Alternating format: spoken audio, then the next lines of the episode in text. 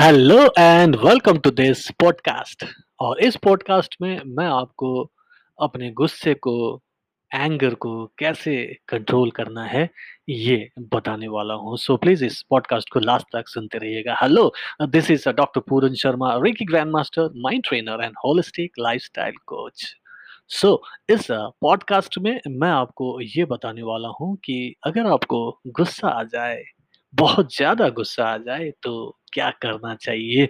देखिए, अगर आपको गुस्सा आता है जो कि एक नेचुरल टेंडेंसी है, नेचुरल सिस्टम है कि आपको किसी वजह से गुस्सा आ सकता है। जैसे हम खुश होते हैं वैसे हम गुस्सा भी कर सकते हैं। लेकिन जब आपको गुस्सा आए तो आपके पास दो ऑप्शंस होते हैं।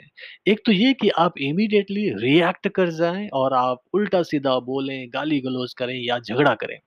दूसरी तरफ़ आपके पास ऑप्शन एक और है वो है कि आप रिस्पॉन्ड करें। आप सोचें कि किस वजह से ये प्रॉब्लम हो रही है, सामने वाले ने बोला तो वो क्यों बोला? और अगर आप ये बोलेंगे जो आप बोलने वाले हैं तो क्या प्रभाव पड़ेगा और बोलना चाहिए भी कि नहीं? तो इस तरीके से आपके पास ऑप्शंस ऑल द टाइम होते हैं और आपने हर बार उन ऑप्शंस का इस्तेमाल भी किया है। मान लीजिए कि आप एक हाउसवाइफ़ हैं और आपको गुस्सा आता है। हो सकता है कि आप अपने पति को गुस्सा दिखाते हो, हो सकता है कि आप अपने बच्चों के ऊपर गुस्सा दिखाते हो, लेकिन जब आपकी सास सामने हो या फिर आपके ससुर जी सामने हो, जिनकी आप शायद इज़्ज़त करते हो, तो वहाँ आप गुस्सा नहीं करते। हो सकता है कि अपने मम्मी-पापा के ऊपर आप गुस्सा करते हो, लेकिन जब सास या ससुर सामने हो, जिनकी अगर आप इज़्ज़त करते हैं, तो आप खुद तय करते हैं कि मुझे गुस्सा नहीं करना है, नहीं बोलना है, इमीडिएटली रिएक्ट नहीं करना है और आप रेस्पॉन्ड करते हैं और बाद में अपने हस्बैंड को सुनाते हैं, वो अलग बात है। लेकिन आप इमीडिएटली रिएक्ट ना करो, ऐसा आपके पास ऑलरेडी सिस्टम है और आप कई बार उसे आज़माते हैं। मान लीजिए कि आप एक एम्प्लॉय हैं, आप एक किसी जगह पे नौकरी करते हैं। अगर आपका बॉस आपको बेजती करता है या फिर आपके ऊपर गुस्सा करता है, क्या कभी ऐसा हुआ है कि आपने गुस्सा करके इमीडिएटली रिएक्ट किया हो, आपने भी बहुत कुछ बोल दिया हो, आपने भी गुस्सा दिखाया हो, गाली गलोज कर दिया हो? नहीं होता ऐसा क्योंकि उस समय आप खुद चुनते हैं कि मुझे कैसे करना है यहाँ पे, इमीडिएटली रिएक्ट करना है या रेस्पॉन्ड करना है। तो आप चूज़ करते हैं रेस्पॉन्ड करना, इमीडिएटली रिएक्ट नहीं करते और आप बाद में सोचते हैं कि मैं बाद में इसका जवाब दूँगा और जब आप बाद में इसका जवाब देते हैं या फिर वो काम करते हैं, तो वो थोड़ा-सा बेटर होता है।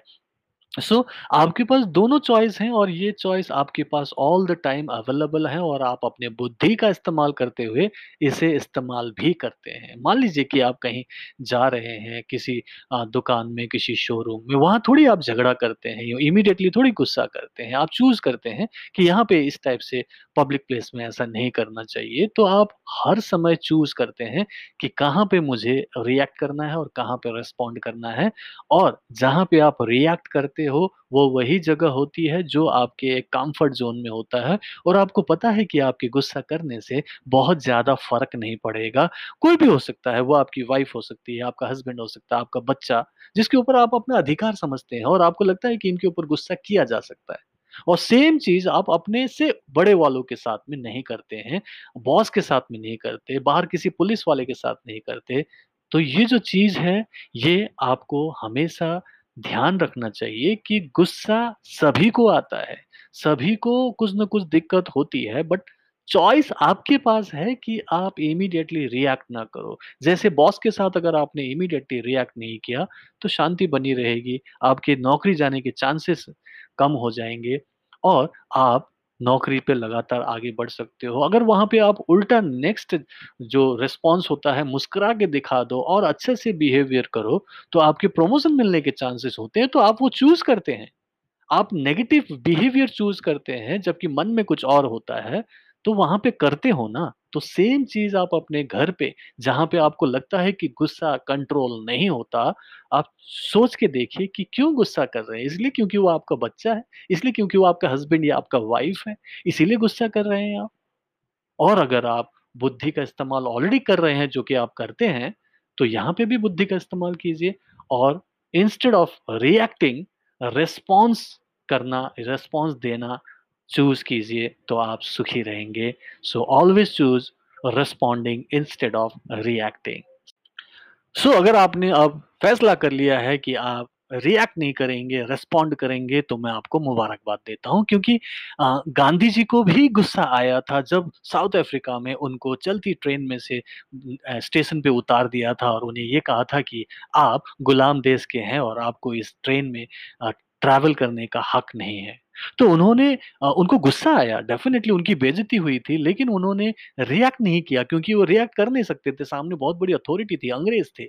इसीलिए उन्होंने कहा कि कोई बात नहीं, आज आपने मुझे अपनी ट्रेन से बाहर निकाला है, एक दिन मैं आपको अपने देश से बाहर निकालूँगा और वो साउथ अफ्रीका छोड़ के इंडिया आ गए, फिर उनके बाद अंग्रेज़ों के को देश से निकालने के मुहिम पर काम करना शुरू कर दिया और कई सालों के बाद, पूरी मेहनत करने के बाद, उस प्रण को उन्होंने पूरा किया और अंग्रेज़ों को देश से बाहर निकाला। सो गुस्सा आना बुरी बात नहीं है, लेकिन गुस्सा आने के बाद आप क्या करते हैं, नेगेटिव या पॉज़िटिव वो आपके हाथ में है। So instead of reacting immediately जो कि हर समय, हर बार नेगेटिव ही होता है, आप गलत बोल जाते हैं, गलत कुछ कर जाते हैं, जिसका नेगेटिव प्रभाव आपके जीवन में पड़ता है, उसके बजाय आप रिस्पॉन्ड कीजिए और आप सोचिए कि क्यों हुआ, कैसे हुआ और इसके आगे आपको क्या करना चाहिए और सोच समझ के उस पर आप काम करें, तो डेफिनेटली आपके जीवन में सुख, शांति बनी रहेगी और आपको जीने में मज़ा आएगा। सो मैं यही चाहता हूँ कि आपकी लाइफ़ सुख, शांति, समृद्धि से भरी रहे और आप अपने जीवन को आगे बढ़ाएँ अगर आप रेकी हीलर हो और आप मुझसे आरएमपी सीख रहे हैं, तो आपको रेकी प्रिंसिपल्स का पालन करना है। सुबह एक बार बोलेंगे, दिन भर याद रखेंगे, तो काम हो जाएगा। प्लस आप इसको 100% अमल कर सको, इसके लिए reiki and mind power techniques है, डिफरेंट एक्टिविटीज़ है, जब आप उसको लगातार प्रैक्टिस करोगे, तो ये देखा गया है कि मैक्सिमम लोगों का एंगर समाप्त हो जाता है, रिएक्ट नहीं करते, आराम से रिस्पॉन्ड करते हैं और वो अपनी ज़िंदगी को सुख और शांति से बिताते हैं। So my best wishes, take care and have a great day. Bye bye.